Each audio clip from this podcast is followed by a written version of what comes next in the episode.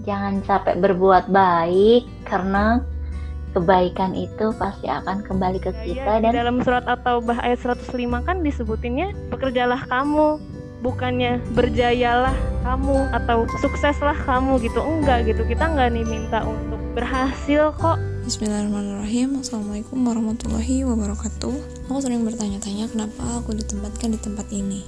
Di lingkungan ini Atau uh, bertemu dengan si A, si B, si C. Pasti ada alasan kenapa Allah kirimkan aku di situasi sekarang. Tentang getting dan doing Atau sama halnya dengan visi dan misi. Ketika aku merasa fokus pada get something aku pusing sendiri sih jujur. Karena bisa jadi aku kecewa kenapa aku dapatnya seperti ini. Yang aku dapatkan tidak sesuai harapan. Tapi beda halnya ketika fokus dengan doing something. Melakukan hal yang terbaik doing doing doing. Ketika kita melihat seseorang dan dia dapatkan hal itu dan kita enggak maka yang terbersit adalah pasti dia udah doing somethingnya banyak banget sampai akhirnya dia dapat itu. Maka di situ kita bakal melakukan doing yang lebih lagi lebih lagi. Bukan apa yang didapat tapi apa yang kita lakukan? Kriteria manusia yang terbaik sebaik-baik manusia adalah manusia yang paling bermanfaat untuk orang lain. Di mana paling bermanfaat ini tuh adalah suatu bentuk doing juga. Kita bisa melakukan sesuatu yang bermanfaat. Di lain itu ada kriteria lain sebaik-baik manusia adalah manusia yang belajar Al-Quran dan mengajarkannya gitu ya di mana belajar Al-Quran dan mengajarkannya itu jelas itu adalah suatu doing something kriteria terakhir. Sebaik-baik manusia adalah kamu yang paling baik akhlaknya pada keluargamu. Orang tua kita kakak adik kita atau saudara kita pak adik bude sepupu semuanya gitu ya.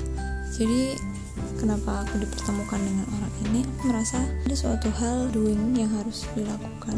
Alasan kenapa tinggal di tempat ini atau lingkungan ini. Semoga dapat bermanfaat Assalamualaikum warahmatullahi wabarakatuh. apa pun yang menjadi kelebihan kita, jadikanlah itu wasilah kita untuk menyampaikan kebaikan dan kebenaran. sebenarnya Menjadi- fokus sama kelebihan yang ada pada diri kita fokus sama hal-hal positif yang dari dalam diri kita dan di luar diri kita coba cari kira-kira berkaryanya kayaknya lebih enak kalau mengerjakan apa yang kita suka gitu Produktivitas itu sebetulnya perkalian dari energi kali fokus kali waktu adalah bagaimana produktivitas itu bisa memaksimalkan akhirat kita.